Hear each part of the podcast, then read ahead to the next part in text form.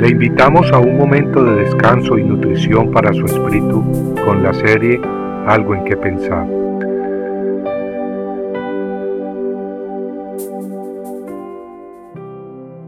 Entonces habló Jehová a Moisés diciendo, Levantarás el tabernáculo de la tienda de reunión, pondrás allí el arca del testimonio, y meterás la mesa y pondrás en orden lo que va sobre ella meterás también el candelabro y colocarás encima sus lámparas.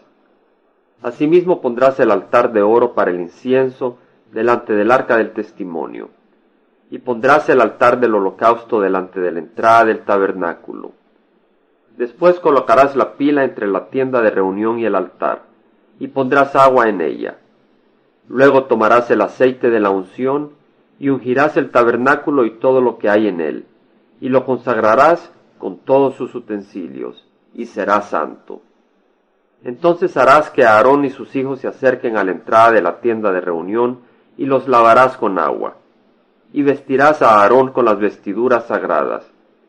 También harás que sus hijos se acerquen, y les pondrás las túnicas, y los ungirás, como ungiste a su padre, para que me sirvan como sacerdotes.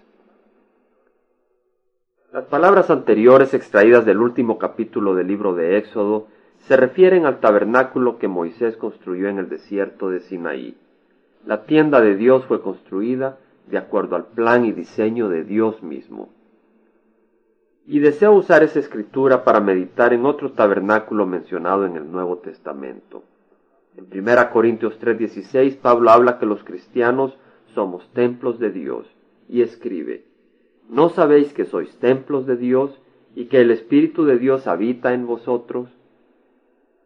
Qué hermoso es entender y meditar que, así como en el lugar santísimo del tabernáculo habitaba la gloria de Dios, así en nosotros habita Dios por medio del Espíritu Santo. Así como el tabernáculo habitaba en medio del desierto, así el cristiano va en medio de un mundo muerto y sin vida un mundo que necesita desesperadamente el agua viva que Jesús ofrece. Así como en el tabernáculo, en el arca del testimonio estaban contenidas las tablas de los diez mandamientos de la ley de Dios, así Dios escribe sus leyes en el corazón de quien ha nacido de nuevo. Así como en el tabernáculo subía incienso con aroma aceptable a Jehová, así nuestros cuerpos levantan voces de alabanza agradables a Dios. Así como en el tabernáculo los sacerdotes se lavaban con agua y eran ungidos con aceite para servir ante Dios, así nosotros necesitamos lavar nuestras vidas con la palabra de Dios. Y necesitamos ser ungidos con el Espíritu Santo para poder servirle en espíritu y verdad y con poder.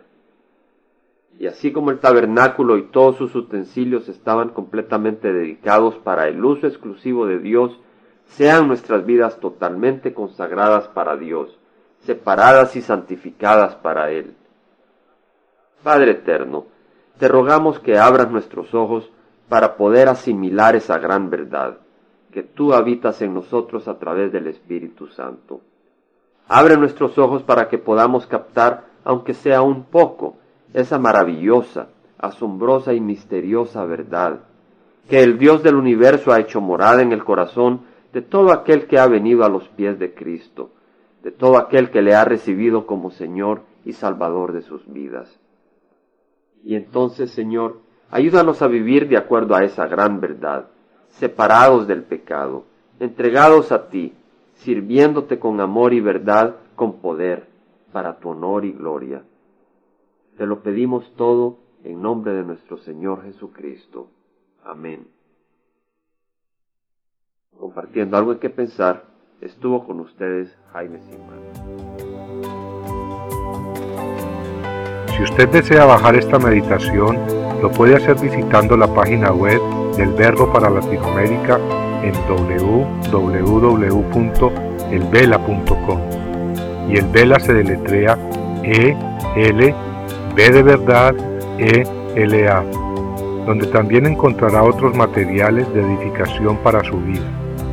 Puede también escribirnos al Vela Pio Box 1002 Orange, California 92856, Estados Unidos. Dios le bendiga.